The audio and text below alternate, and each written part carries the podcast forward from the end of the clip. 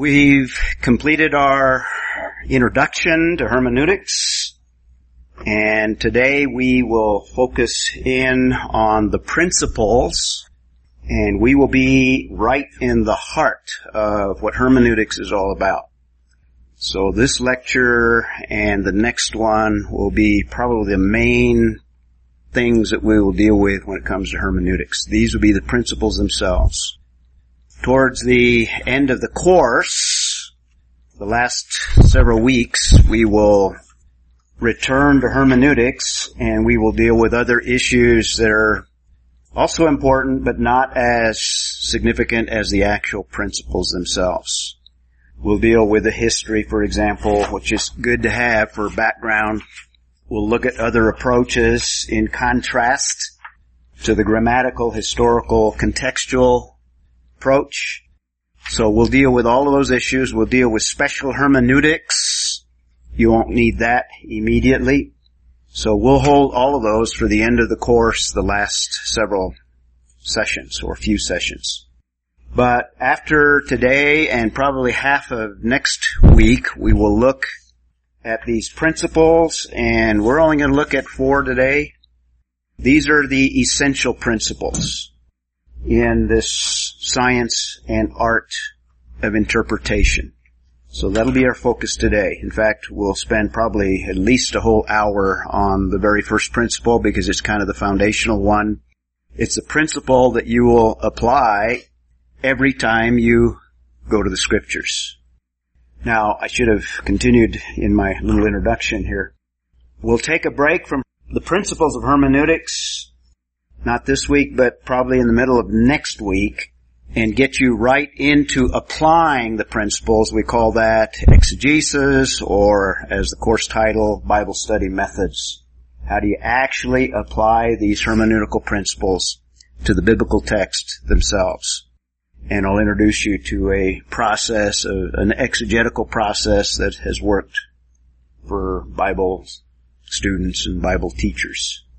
So we're looking at the science and art of interpretation, and I'm going to give you six essential principles. These are foundational, these are fundamental, these are utilized virtually every time you get into the biblical text.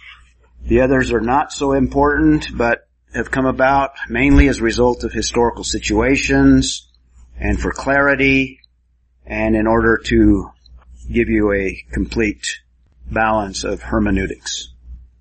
So the first one that we will be looking at is the linguistic principle. Obviously linguistics deals with what? Language. So this principle stated very simply is you determine meaning by the conventions of language. The conventions of language determine meaning. So this principle deals with everything related to language. So under it, you could add several sub principles, if you will. Every issue that deals with language would fall under what we would describe as a linguistic principle.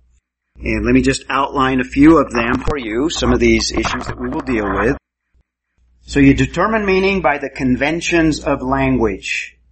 Now, as I've said, this is a extremely important principle. And let me give you some reasons for it. We talked about in our introduction inspiration. And one of the things that we detailed when we talked about inspiration is verbal inspiration. And when we speak of verbal inspiration, we're talking about communication to original authors, and that communication was written down in language. So just the nature of how we approach scripture in terms of its inspiration tells us that language from God's perspective must be very important. Secondly, in the book of Genesis, we learn very early when man was created, he was created in the image of God. Part of the image of God includes God building into man the ability to communicate. And when God built into human beings that ability to communicate, He put something of Himself obviously in a limited and a finite level, in man. And that part of the image of God is the ability to communicate. Now this is vastly different from all of the other creatures, uh, or animal creatures at least. Now you might say animals in some way communicate, but not in a rational way, and animals do not utilize language. God is the giver of language from the very beginning. In fact, God communicates the emphasis of the Bible as the Word. Jesus Christ as the Word. That's ideas, that's communication, that's intelligence. So what God has built into man in terms of the ability to communicate, He has built into man the ability to communicate through language. So Adam and Eve were created with the innate ability to be able to communicate thoughts in their minds, to be able to communicate to other human beings. What was the first thing that, first task that was given to Adam? Name the animals. What is language all about? Language is the ability to communicate concepts and to categorize things. So the first thing that Adam was given was the task of building groups of categories in which we could describe and understand the animals that God had created. That's part of language. In fact, that's what nouns are all about. They're categories. So God built language, and even before Adam, how does God create? What does it say in Genesis 1-3 at the very beginning? He spoke. And God said, He spoke, exactly. And God said, let there be light. There was light. Everything in the universe that He created, He created by speaking things into existence. That's language. So language comes from God. God implanted in mankind the ability to communicate and it's through language. So language is important. Not because of anything inherent in man, but because this is what God has built into us. And it's very important, thirdly, God communicates through language. That's how He communicates His ideas that are in His mind, His thoughts are communicated to you and I through language. Now, from the very beginning, because of sin, man has perverted language. And not only that, but God has judged mankind in the whole area of language at the Tower of Babel. So language is intimately related to God, and language is the vehicle through which God communicates. So thirdly, God communicates with language. So that's why language is important. That's why we devote ourselves to understanding the biblical text. That's why it's important to look at the language that God is communicating with in order to get the ideas that God is conveying through that language. So the better we understand language and the better we analyze a biblical text in terms of sentences, grammar, all of these issues of language, the better we understand the text. Fourthly, this is the goal of exegesis, is to understand and to open up and to be able to discern that communication. We are probing the mind of God through the vehicle that He has provided, language. And he has chosen to communicate in sentences, in paragraphs, through nouns, through categories, through actions, verbs. This is the means that God has built to communicate. So the linguistic principle deals with all of the issue of language. All of the issues of language. And we've already mentioned that when it comes to the Bible, and we're talking about language, we're talking about a Hebrew language and God was pleased to communicate predominantly in the Old Testament through the Hebrew language that more than likely God built into probably the first man and the first woman. And like I said, language is perverted. Language does have deficiencies, but that's not because of God. That's because of sin and because of man. So Hebrew is a consonantal language. Generally three consonants make up at least the roots of all nouns and all verbs. And here's some examples. This is halal, to praise. Hallelujah. Remember? halal, a Hebrew word, and it's just a very simple three consonant verb. Or yada, to know, which we'll spend a lot of time dealing with. Those are just examples of what Hebrew looks like and particular Hebrew words. And this language in the Old Testament was primarily the language of God's people. After Babel, other languages became more prominent than Hebrew. And other languages dominated the ancient world. So it was mainly the, the, the language of God's people. Now, the Bible, there are some passages, for example, Daniel 2 verses 4 through chapter 7 verse 28, which are in Aramaic. Aramaic was one of those dominant languages that uh, was spoken throughout the, the world at least from about the middle of the 1500 BC to about 1200 BC. Aramaic was spoken. And part of the reason that uh, Daniel and some other portions in Ezra, those are the main two areas where Aramaic occurs in the Old Testament. And the reason they occur there is because of the culture of that time and the dominant language where those books were, were penned. So there are some passages that are in Aramaic. It's very similar to Hebrew using the same characters, but it has its own distinctions. It's a different language. And obviously we have the Greek language, which the New Testament was written in. And Greek is an ancient language that has a history of over 3,000 years. So there are different periods of the language. The language changes over time. Just like English, we don't speak King James English anymore, if you will. So language changes, so also Greek there's what's called the classical period. You've heard of the classical writers. They write in classical Greek, slightly different from what is called Koine or common Greek. The New Testament is in that Koine period, described as the common Greek period. After that, there's a Byzantine period where the language continued to change, and you might even say evolve. And fourthly, today, Greek is still spoken in Greece and areas, some areas in, in Europe. That would be the modern Greek. So just as English changes over time, all languages change, so also Greek, because it has a long history, it has had uh, different periods. So the New Testament is written in a particular Greek koine. That's why when some scholars refer to the, the writing of Luke as more classical than the writing of Paul, that's the distinction they're making. In other words, Luke probably was a classical scholar and it's reflected in the way that it communicates and writes. And I said a 3,000 year history from about 1000 BC to the present.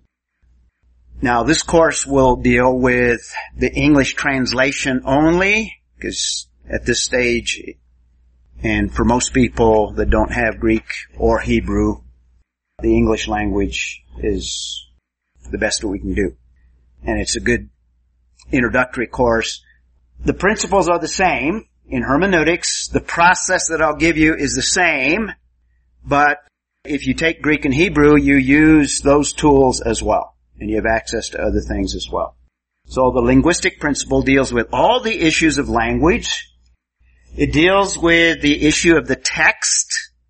And again, this requires an understanding of the original languages, but I want to give you a real brief exposure to this whole area just so you understand when you hear a Bible teacher refer to some manuscripts don't have this phrase, they might use something like that, they might say something like that, or they might refer to a manuscript that has a different reading. Well, what's going on there? Well, the issue of the text, let me give you a little background, just enough so that you know what's going on so that when you're studying, and sometimes your, your study Bibles as well, will have footnotes. And it'll say the same thing. Some ancient manuscripts include this, or say this, or substitute this. Well, what's all that going on? Well, in order for you to understand in your even English, it'll help you understand what the translators are giving you that, that information. So let me give you just a little exposure, and we'll come back and I'll give you a little more. But first of all, Now what do I mean by the text? We're talking about uh, reconstructing the original text. There's a science that's called textual criticism. Don't be too fearful of that. Textual criticism is the science of determining the original text. Reconstructing the original text. Now, textual criticism is a broad science, and what I mean by that, it's not just simply dealing with reconstructing the biblical text, but it's broader than that. The science of textual criticism develops sound principles to reconstruct any ancient text. And biblical textual criticism uses those same principles in reconstructing the biblical text. So if you're studying the classics, you're studying Aristotle, Plato, or any of those ancient writers, you are dealing with the results, or if you're a scholar in that area, then you're probably doing textual criticism to reconstruct the original writings of Aristotle, Plato, etc. We don't have any of the original writings of any of the classical writers. And neither do we have any of the original documents of the Bible. We don't have the original writings of Paul. We don't have the original writings certainly of Moses or Isaiah or, or name any writer.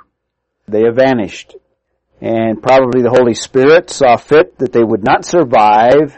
Otherwise we would probably worship those documents. So what we are dealing with in the 21st century is a reconstruction of, and I, uh, I'll try to demonstrate through this discussion. I'll give you a little bit more here on textual criticism. We'll talk a little bit more later as well. So you'll understand what it involves. We have a reconstruction of the biblical text, and I would say to a high degree of confidence. In fact, up front, I'd like to mention that we have such a degree of confidence, magnitudes greater than the confidence than any of the classical works. In other words, we have confidence of what we have is far superior to any of the classical writers by magnitudes, and I'll try to demonstrate that.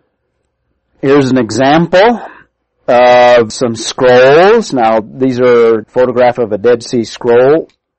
The Dead Sea Scrolls were extremely important in helping us to confirm, actually more so than to give us new material, but it confirmed to us, it gave us confidence that we have a very good representation of the Old Testament. And what the Dead Sea Scrolls did was verify the accuracy of the text that we have. Now certainly there were some refinements to the text that were a result of study of the manuscripts that were found at the Dead Sea. These were discovered in 1947, so they've been studied for the last several years here, over 50 years now. Over 60, I guess. The Dead Sea Scrolls, they were copies. Again, we don't have original documents. These were copies in many portions of the Old Testament, sometimes complete books, and sometimes more than one scroll of the same book showed us that what we had, and before that, I think the earliest manuscripts that we had of the Old Testament were copies that dated back to about 900 AD. So now we have copies that date before Christ. The Dead Sea Scrolls were copied, most of them before uh, the time of Christ. At least a hundred years, some of them a hundred and more, some of them more than that. Uh, there's some that are dated to the first century as well. But these push back copies that we have available of Old Testament books. So textual criticism utilizes principles of reconstructing any text, and when we deal with biblical text, we're talking about reconstructing books of the Old and New Testament. So it was a major breakthrough. The dates of the documents found in these caves overlooking the Dead Sea date from within 200 BC to 100 AD, so including first century writings. A fourth of the manuscripts were of the Old Testament books or fragments of books, and there was other writings as well. ten or more copies of Isaiah, Deuteronomy, Minor Prophets, and Psalms. So you have multiple copies. Sometimes there are just fragments, like uh, this piece here, shown in the photograph. Just a fragment, and that's all. But it's at least something that uh, might be of value to that particular portion of Scripture that is represented there. These are uh, sketches uh, just to show you what different uh, manuscripts. These are New Testament documents here. Two of the most important manuscripts that we have of the New Testament. I was discussing the Old Testament with the Dead Sea there. Sinaiticus, uh, notice a distinct style from this major document, Vaticanus. Both of these are complete versions of the New Testament. Different styles because you have different scribes. We didn't have Xerox copiers back then. Didn't have printers. So everything had to be hand copied. And that's what these manuscripts are, are hand copies. So you have different styles represented. Two of the most important ones because they are complete documents. This is a complete, almost a complete sheet of Sinaiticus. So this is four columns on one piece of parchment. Certainly not as big as that on the screen there, but uh, gives you an idea of what the scholars have to deal with. Notice there's no breaks. In other words, it's just continuous. Uh, each line. Now here's an end of a sentence maybe, and then you have another one over here. But notice there's no breaks between the words. That's where some of the problems come in is when you copy, the copier sometimes is, is not following exactly what we have here. This is a photograph. I took this photograph of Vaticanus. Uh, the reason it's kind of uh, orange there is because it was under, uh, it was in a sealed container with thick plexiglass and that was kind of the color that came out. And I was not able, it wouldn't per- permit you to use a flash. So that was the best I could do with the camera I had. But this is in the Vatican. So several years ago when I visited there. In fact, this was in 1977. I was back in 2005, I think, and it was no longer on display. And I asked you know, if it was available and they said no, it's, it's been locked up for many years. So unavailable to, to observe. And that's the problem with a lot of these manuscripts is uh, you can't see them. They're under lock and key. But that's an actual page that was open.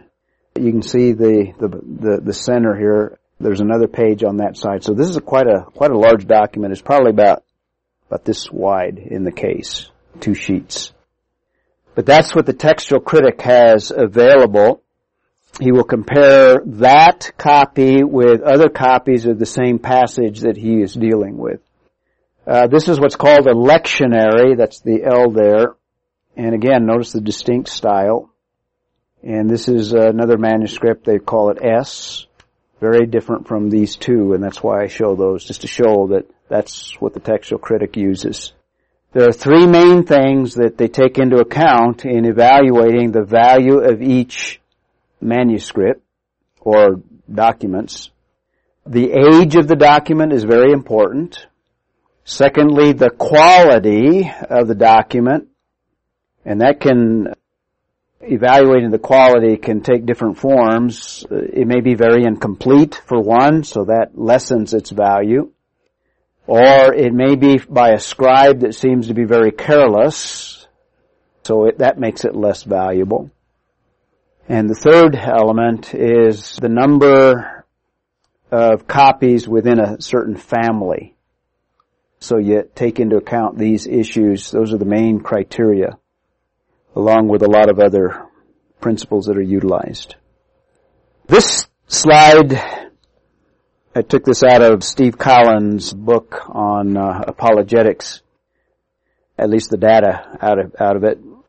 And this is just a brief comparison to give you a feel to compare the, the biblical text with other ancient texts.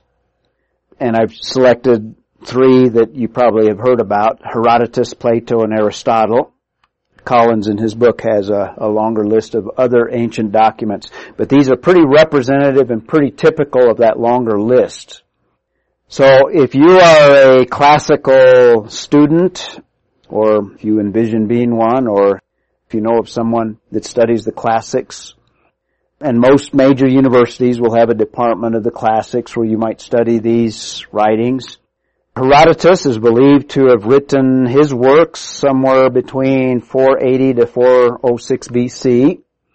And the earliest copies of Herodotus that we have available date to 900 AD, so there's a span of about 1300 years from the original writing of Herodotus to the, the copy that we have. 1300 years, and we only have about eight of them. In fact, uh, that's the amount that's available, unless more have been discovered since the writing of that book.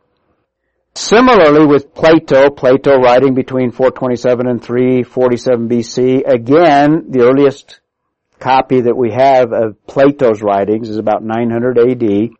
1200 year span. So a lot of copying took place between the writing of these classics and the copies that we have available to evaluate. And again, we only have about seven copies of some of the writings of, of Plato. Similarly, similar numbers with Aristotle, and like I said, these are representative of all of the classics. Aristotle writing about 384 to 322. The earliest we have is about 1100 AD, 1400 years, and only like five copies. So, if anyone would argue that uh, the Bible could not be trusted because uh, we don't have the original writings of the writers of Scripture, then that person would have to say that all of the universities that teach the classics would have to d- dismantle all of those departments. No one's willing to do that. And all of the critics would accept the classics even on this, what we would, com- in comparison, a very meager documentary evidence in comparison to the New Testament. The New Testament was written between 44 somewhere in there to about 95. 44 is about the date of Matthew. I think Matthew may have been the first book that was written. James was written in about the same time frame, somewhere about 44. So either Matthew or James is the first. The last one is 95. So over this very short period of time, about 50 years, the whole New Testament was written. Book of Revelation being the last in 95. Uh, so dating to about uh, just within 30 years of the last book, we have fragments of the New Testament. Not 1300 years, we just have decades. We have copies, at least of fragments. And we have an entire New Testament at about 400 AD, so that's just a little over 300 years instead of 1300 years. So we have extremely good documentary evidence for the New Testament. Uh, magnitudes better than all of the classics. So anyone that would argue against that, you can just point this out to them.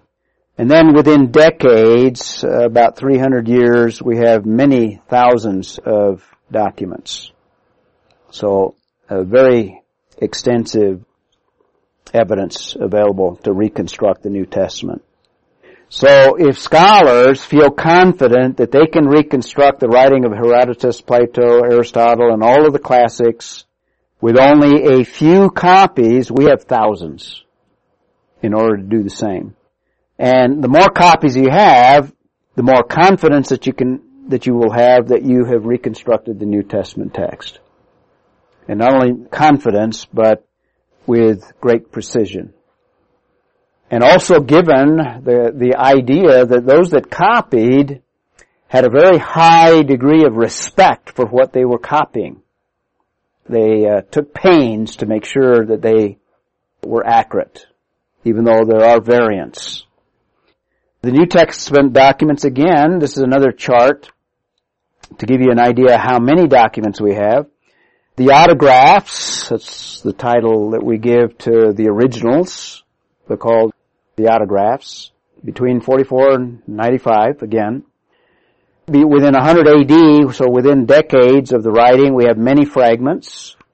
From about 200 to 500, we have many complete documents of the New Testament. These are in addition to these fragments.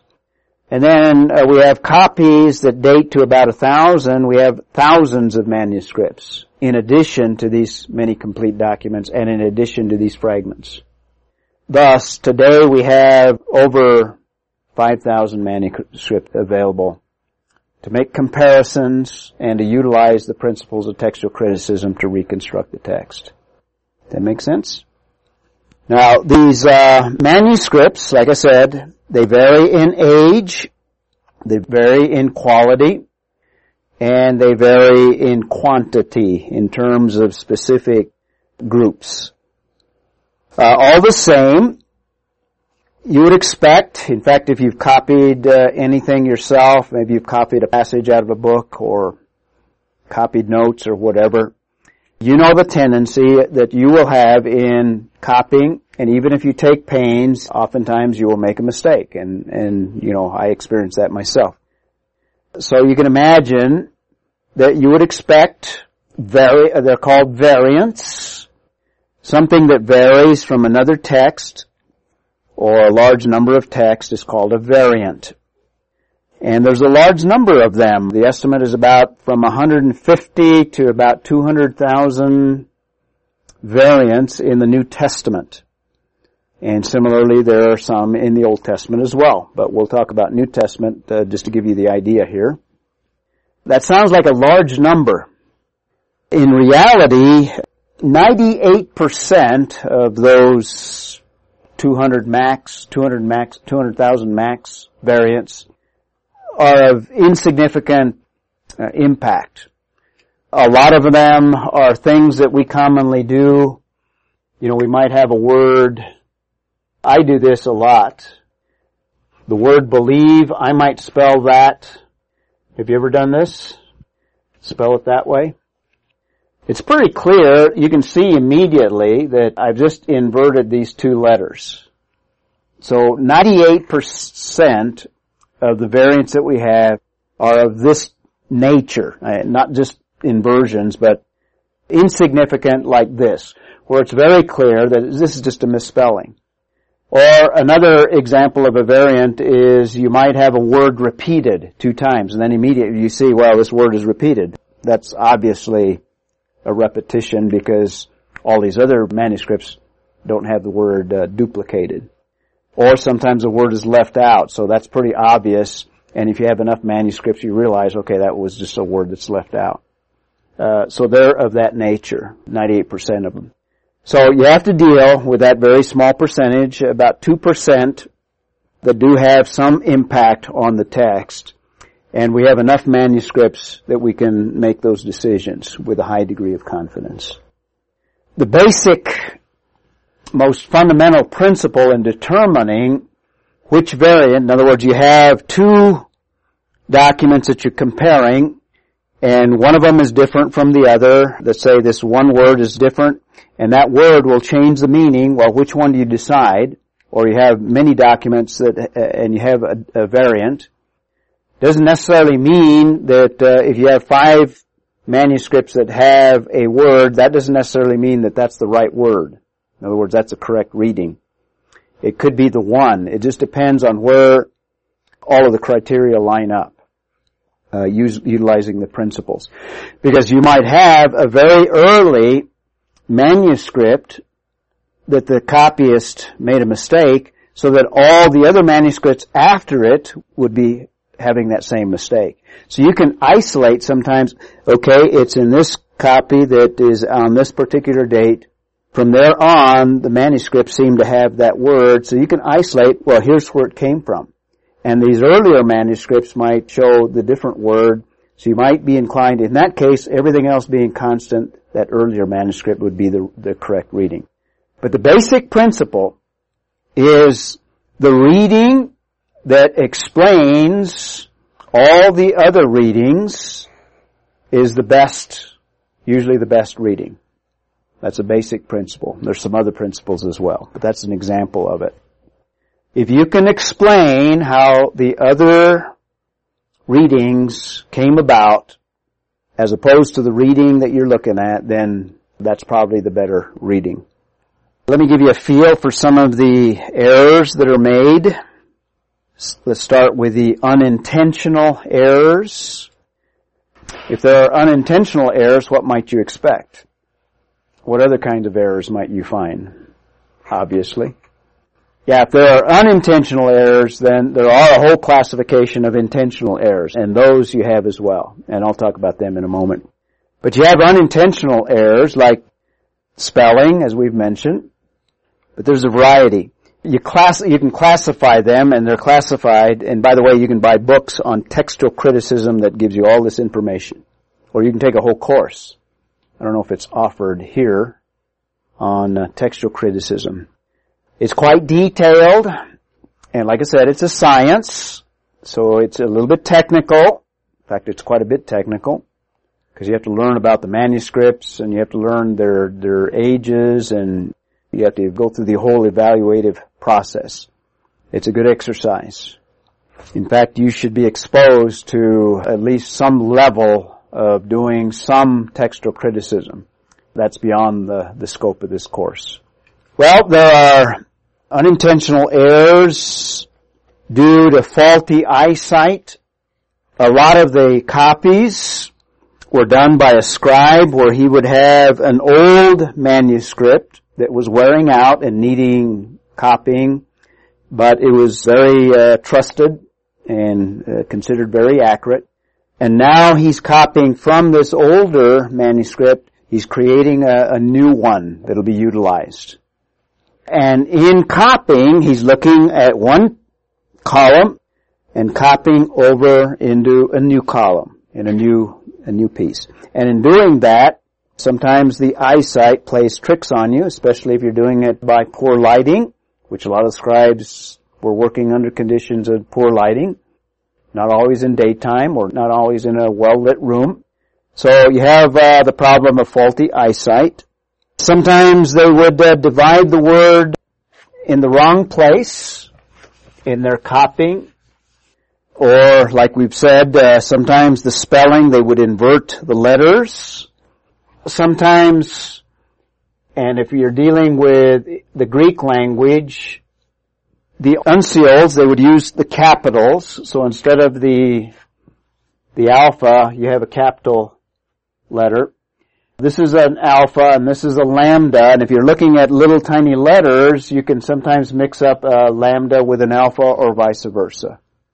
So that's uh, an error in eyesight. In the Greek, remember I mentioned last time we talked about the difference between a dalet and a resh is just that little projection. So those are sometimes mixed up. And sometimes those are very easy to detect because just doesn't, sometimes this doesn't make sense with a dalet if a resh was intended. The word just doesn't exist. So you can figure it out pretty quickly. So those are the types of errors. There's also what's called parablepsis, and you can see how that would happen very easily. Parablepsis is where you're copying a line of text. Here you have a line of text, and you have a particular word here, and then your eyesight jumps to another text where you have uh, two lines ending with the same word, or even the same syllable, where you omit one line. So you come on this line and you find a particular word in here, and that same word occurs at the end of this line, but when you copy, instead of copying this line, your eyesight jumps to this line and you totally omit copying that line. That's pretty common. And it has a specific name, parablepsis. So in reconstructing it, when you find a series or many manuscripts that includes this line, and even though this word is the same, you can see immediately what happened to the scribe. His eye simply jumped from one line to the next. Can you see that? And I've done that myself, just in copying stuff for myself. An example of that is Luke 10:32. You might compare that, and if you have a study Bible, you might even make a note there uh, that a certain line is left out. You might study that for yourself. Luke 10:32, where a, an entire verse is omitted in some manuscripts. And notice that the last word in Luke 10:31 is the same as the last word in Luke 10:32. In fact, in that case, the, an entire phrase is the same on both lines, and in some of the manuscripts, verse 31 is left out. And what happened is the scribe's eye just jumped to verse 32, omitting verse 31. Now, kind of the alternative to that is sometimes a scribe will copy the same phrase twice. That's called haplography, where the same line is, is duplicated. So those are some of the types of errors that occur. And in some cases, they're easy to detect and will fall under that 98% where there's no issue of uh, difference of meaning. It's just a simple copying problem. There's that slide that I showed you. Some situations of copying occurred in a context where scribes heard someone reading a text and then they would copy.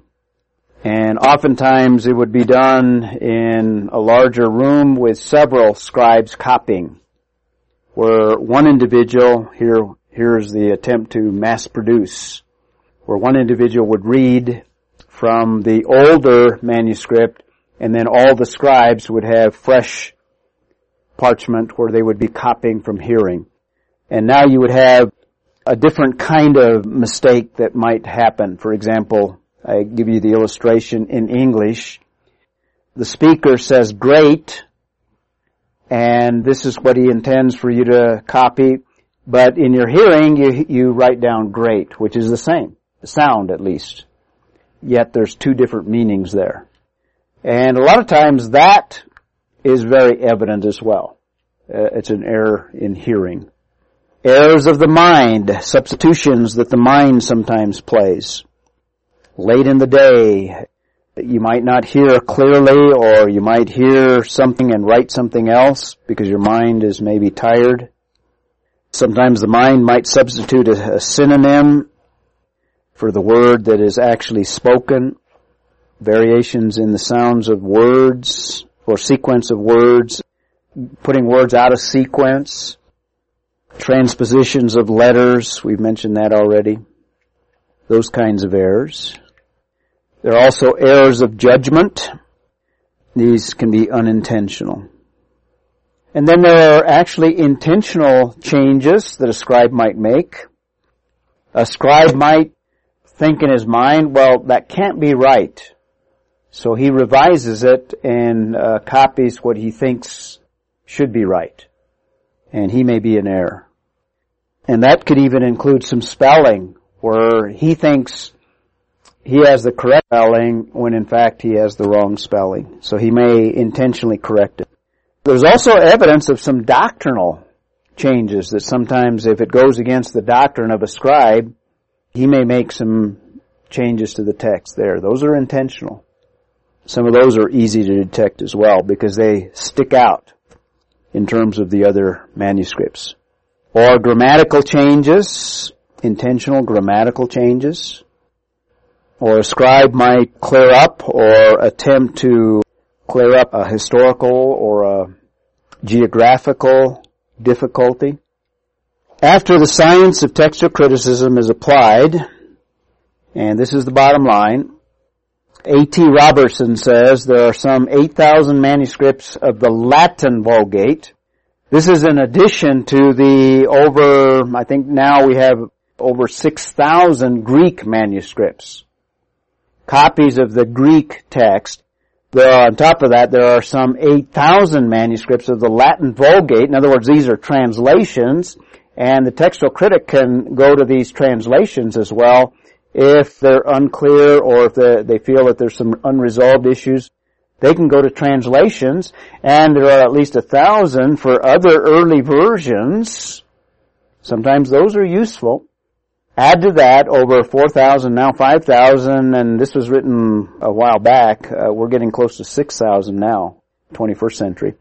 6,000 Greek manuscript copies of portions of the New Testament. Besides all this, much of the New Testament can be reproduced from the quotations of the early Christian writers. So you just go to the church fathers and you can almost re- reproduce the New Testament just from their writings, from their quotations. Now sometimes they paraphrase, quote exactly, but sometimes they uh, quote from the text itself. So we have a, a, large number of sources to do textual criticism. Now this is in contrast to the classics that I mentioned earlier. John Warwick Montgomery says the following, to be skeptical of the resultant text of the New Testament books is to allow all of classical antiquity to slip into obscurity for no documents of the ancient period are as well attested bibliographically as the New Testament. And I mentioned by magnitudes. So we have a high degree of confidence. F. F. Bruce, a biblical scholar, he says, uh, it is doubtful whether there is any reading in the New Testament which requires it to be conjecturally amended the wealth of attestation is such that the true reading is almost invariably bound to be preserved by at least one of the thousands of witnesses. And what he's saying, even in your UBS text, or if you're using a different uh, Greek text, even if you might disagree with their conclusions, uh, the original would be contained at least in some of the variants. And you might even disagree with the conclusions of the editors of whatever text you may be using, if you consider yourself capable of dealing with textual criticism. And some scholars do. And they can present the evidence. But at least what Bruce is saying, at least the original would be contained in at least one of the manuscripts. Okay? So we have a very high degree of confidence. So the text is an element of your exegetical process and the principles of hermeneutics include textual criticism. So you deal with language and you're dealing with the original language when you're talking about text, the text. What is the text? You want to determine that. Now in general, if you're not as skilled in textual criticism, you'll generally accept uh, whatever original text that you're using or Greek text or Hebrew text, whether it be the UBS or any of the others. And if you're using the English text alone, then you won't get involved in textual criticism at all, except for reading the, the notes of your study Bible. And they might give you some other information on there. So that's textual criticism. That's the whole area of the text. It's part of the linguistic principle. Very important, lexicography. We'll spend a lot of time dealing with what is called lexicography. I'm going to teach you how to do your, do your own dictionary, how you can produce your own dictionary of New Testament words. One of the most important areas that you will do in Bible study is word studies. Words themselves, that's the whole area of lexicography. That's part of the linguistic principle. How do you determine meaning? Well, how do we determine meaning today? How do you determine what I mean by a particular word that I may use today? The context. How context? Yeah. How it's used. Very good. The main determiner is how words are used in a given context. And I will show you how to develop a range of meaning for the words that you are studying. And we will look at scripture to develop a range of meaning. And let me give you just a very simple illustration that will help you to understand that. Okay, how a word is used, we call that range of meaning, and how that word is used in that particular context that is the determiner of meaning. So how the author uses a word in the context, that determines meaning. And that's what determines meaning as you and I communicate to one another. So it's kind of a universal concept here. But it's interesting that a lot of people violate that and go beyond that. And let me give, give you an illustration just from our own understanding from English. What does the word trunk mean?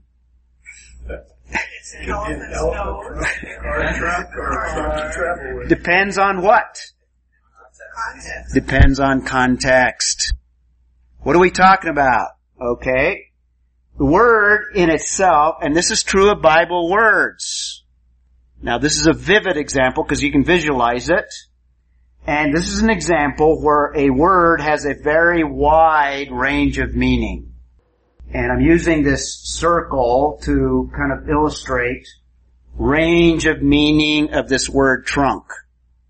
All words have a range of meaning depending on how you are using that word in a given context. And you've already mentioned some of the ways that you're using it. If you have a sentence, before I leave in the morning, I'm going to put my my suitcase in the trunk. Yeah, you could put a trunk in the trunk. I'm going to put my suitcase in the trunk.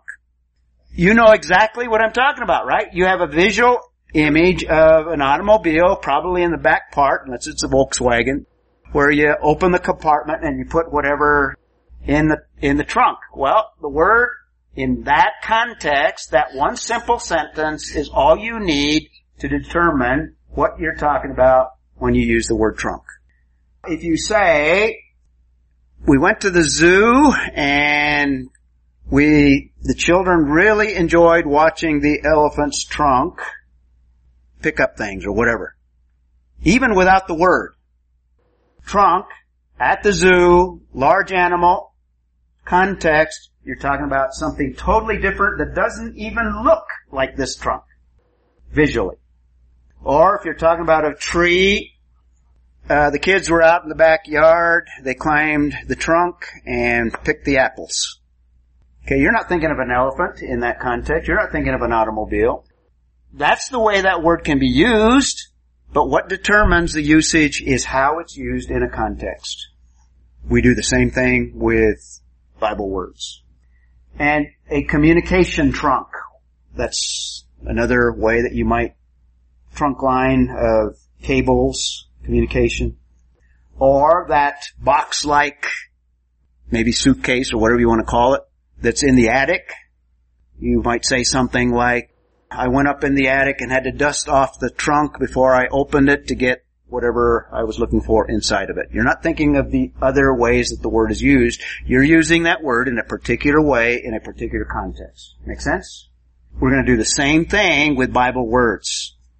And writers will use the same word, but sometimes they'll use that same word in a different way, in a different context, to convey a different meaning.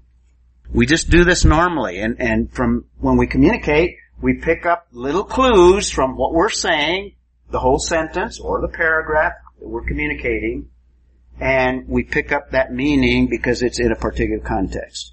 So this is kind of a, a, vivid example. You might even think of, you know, six, seven, eight other ways that that word trunk can be used, but here are the most vivid ones that are radically different. Now, again, most words don't have this wide a range of meaning as this particular word. But another example would be the word run, a verb. Here's a noun, the word run. Well, are you talking about somebody's nose running? Are you talking about a woman's nylons running? Are you talking about a marathon runner? See, verbs and words in our language have a range of meaning depending on context, so also all the biblical words. So meaning is determined primarily by usage and by context. Context determines meaning. Now, you might hear Bible teachers use etymology. Now, you want to be careful. Etymology has its limitations. Etymology is the science of the origin and history of words. Sometimes a word and its origin and its etymology can be useful, but be careful. And I'll probably give you some more examples of that later on. I'm just introducing this concept to you here. But etymology can also be uh, dangerous. It's probably the best word to use. It can sometimes give you an idea of a meaning of a word that really was not intended by the author. Etymology may be useful when the usage and context are not clear. For example, in the Bible, sometimes there are words that are only used one or two times. And, and if that word is used only one or two times, you can't develop a range of meaning, in other words, a possibility of how that word could be used. So sometimes in those situations, etymology may be useful. And even then, you have to kind of reserve judgment there and realizing that etymology has limitations. Sometimes Bible teachers use etymology and it makes them sound, oh, they're, you know, this is scholarly. Well, be careful with that. Sometimes synonyms are useful. If you can find a synonym for a word, sometimes that helps as well. But by far, look for how a word is used by an author, what was his intended meaning, and look at the context in which he uses it to determine that meaning. That's your primary area of determination. So there's lexicography. And like I said, we'll, we'll talk about word studies and I'll give you a whole series of things related to doing word studies and how you determine meaning in that area. Also very important, the main way that language communicates is what's called syntax or grammar. And that's nothing more than how words in a sentence are related to one another.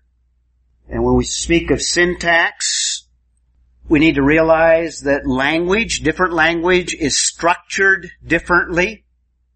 And we'll come back to some of this later as well. We'll have a whole series of lectures in the Bible study methods on evaluating the structure of a passage or the syntax or the grammar. Main area, main area of Bible study. So we'll come back to this. But basically for now, English is structured different from Greek and Hebrew. English depends highly on word order to give structure and plays an important role in syntax. In general, we put the subject before the verb, then we have the complement or subject complement after that. And those are your main elements. So the sequence and order in English is important. That's almost the opposite of Greek and Hebrew. Greek and Hebrew, word order is not important. It can play a part in giving emphasis, but in terms of giving meaning, it's not as important as it is in English. Greek and Hebrew is structured more in terms of a couple of other things that I've got on the list here. Greek and Hebrew are what are called highly inflected languages. And we'll talk some more about this later on. I'm just introducing it to you here as a principle. But it's important. Sometimes phonology is important. That's the whole area of language that deals with sounds and the way words are pronounced and those issues relating to the sounds in language. This will come into play not very often, but sometimes you will find what is called play on words that are only evident in the original languages. That's where the sounds come into play. And again, you'll be limited to the English where it won't be evident. But in some cases, this comes into play. Morphology is more important. In other words, these are word endings or suffixes or changes within the root that convey meaning. And every little change conveys a different concept. And when we say that uh, Greek and Hebrew are highly inflected, Greek and Hebrew utilize these slight little changes in the same word, root that is, to convey different ideas. An example of inflection in English is when we say book. How many books are we talking about? One. If we say books, we inflect it and we include a plural by adding in general an S to the end of a noun. And we're talking about books, we're talking about more than one. That's what inflection is all about. It's not as common in English, but in Greek and Hebrew, in fact your first year of Greek and Hebrew is spent almost entirely the time learning all of these inflections, all of these differences because they convey different ideas. It'll convey the tense, it'll convey number, it'll convey gender, it'll convey all of these categories of language that convey different ideas and different meaning. This will come into play even in English, but not so much so as it does in the original languages. Literary devices. Literary devices are how we structure a piece of literature. It's a whole range of areas. Literary devices. We'll get into a lot of those as well. So that's your linguistic principle. And like I said, we'll get into it in more detail as we get more into uh, the actual practice. Linguistic principle. Any questions on it? And what I just gave you is just, just a kind of a broad stroke of the linguistic principle, what it involves. It involves many, many aspects, all of them dealing with all of the issues of language, all of the conventions of language, how language conveys ideas. And the basis for that, obviously, is this is the way that God has chosen to communicate. This is the way that God has built into man to convey ideas from his mind to our mind. So language is not this thing that man came up with. It comes from God and it is the vehicle that God has designed to communicate to you and I. That's the linguistic principle. So if you have a problem with, with grammar or issues of language like I did in my growing up, in order to better understand the Bible, it's a good idea to sharpen up some of those skills. And most of our problems in interpretation, oftentimes we, our inability to understand just the conventions of language, what language is doing, and how language can be used. We have some of the most eloquent, some of the greatest literature that has ever been penned in scripture.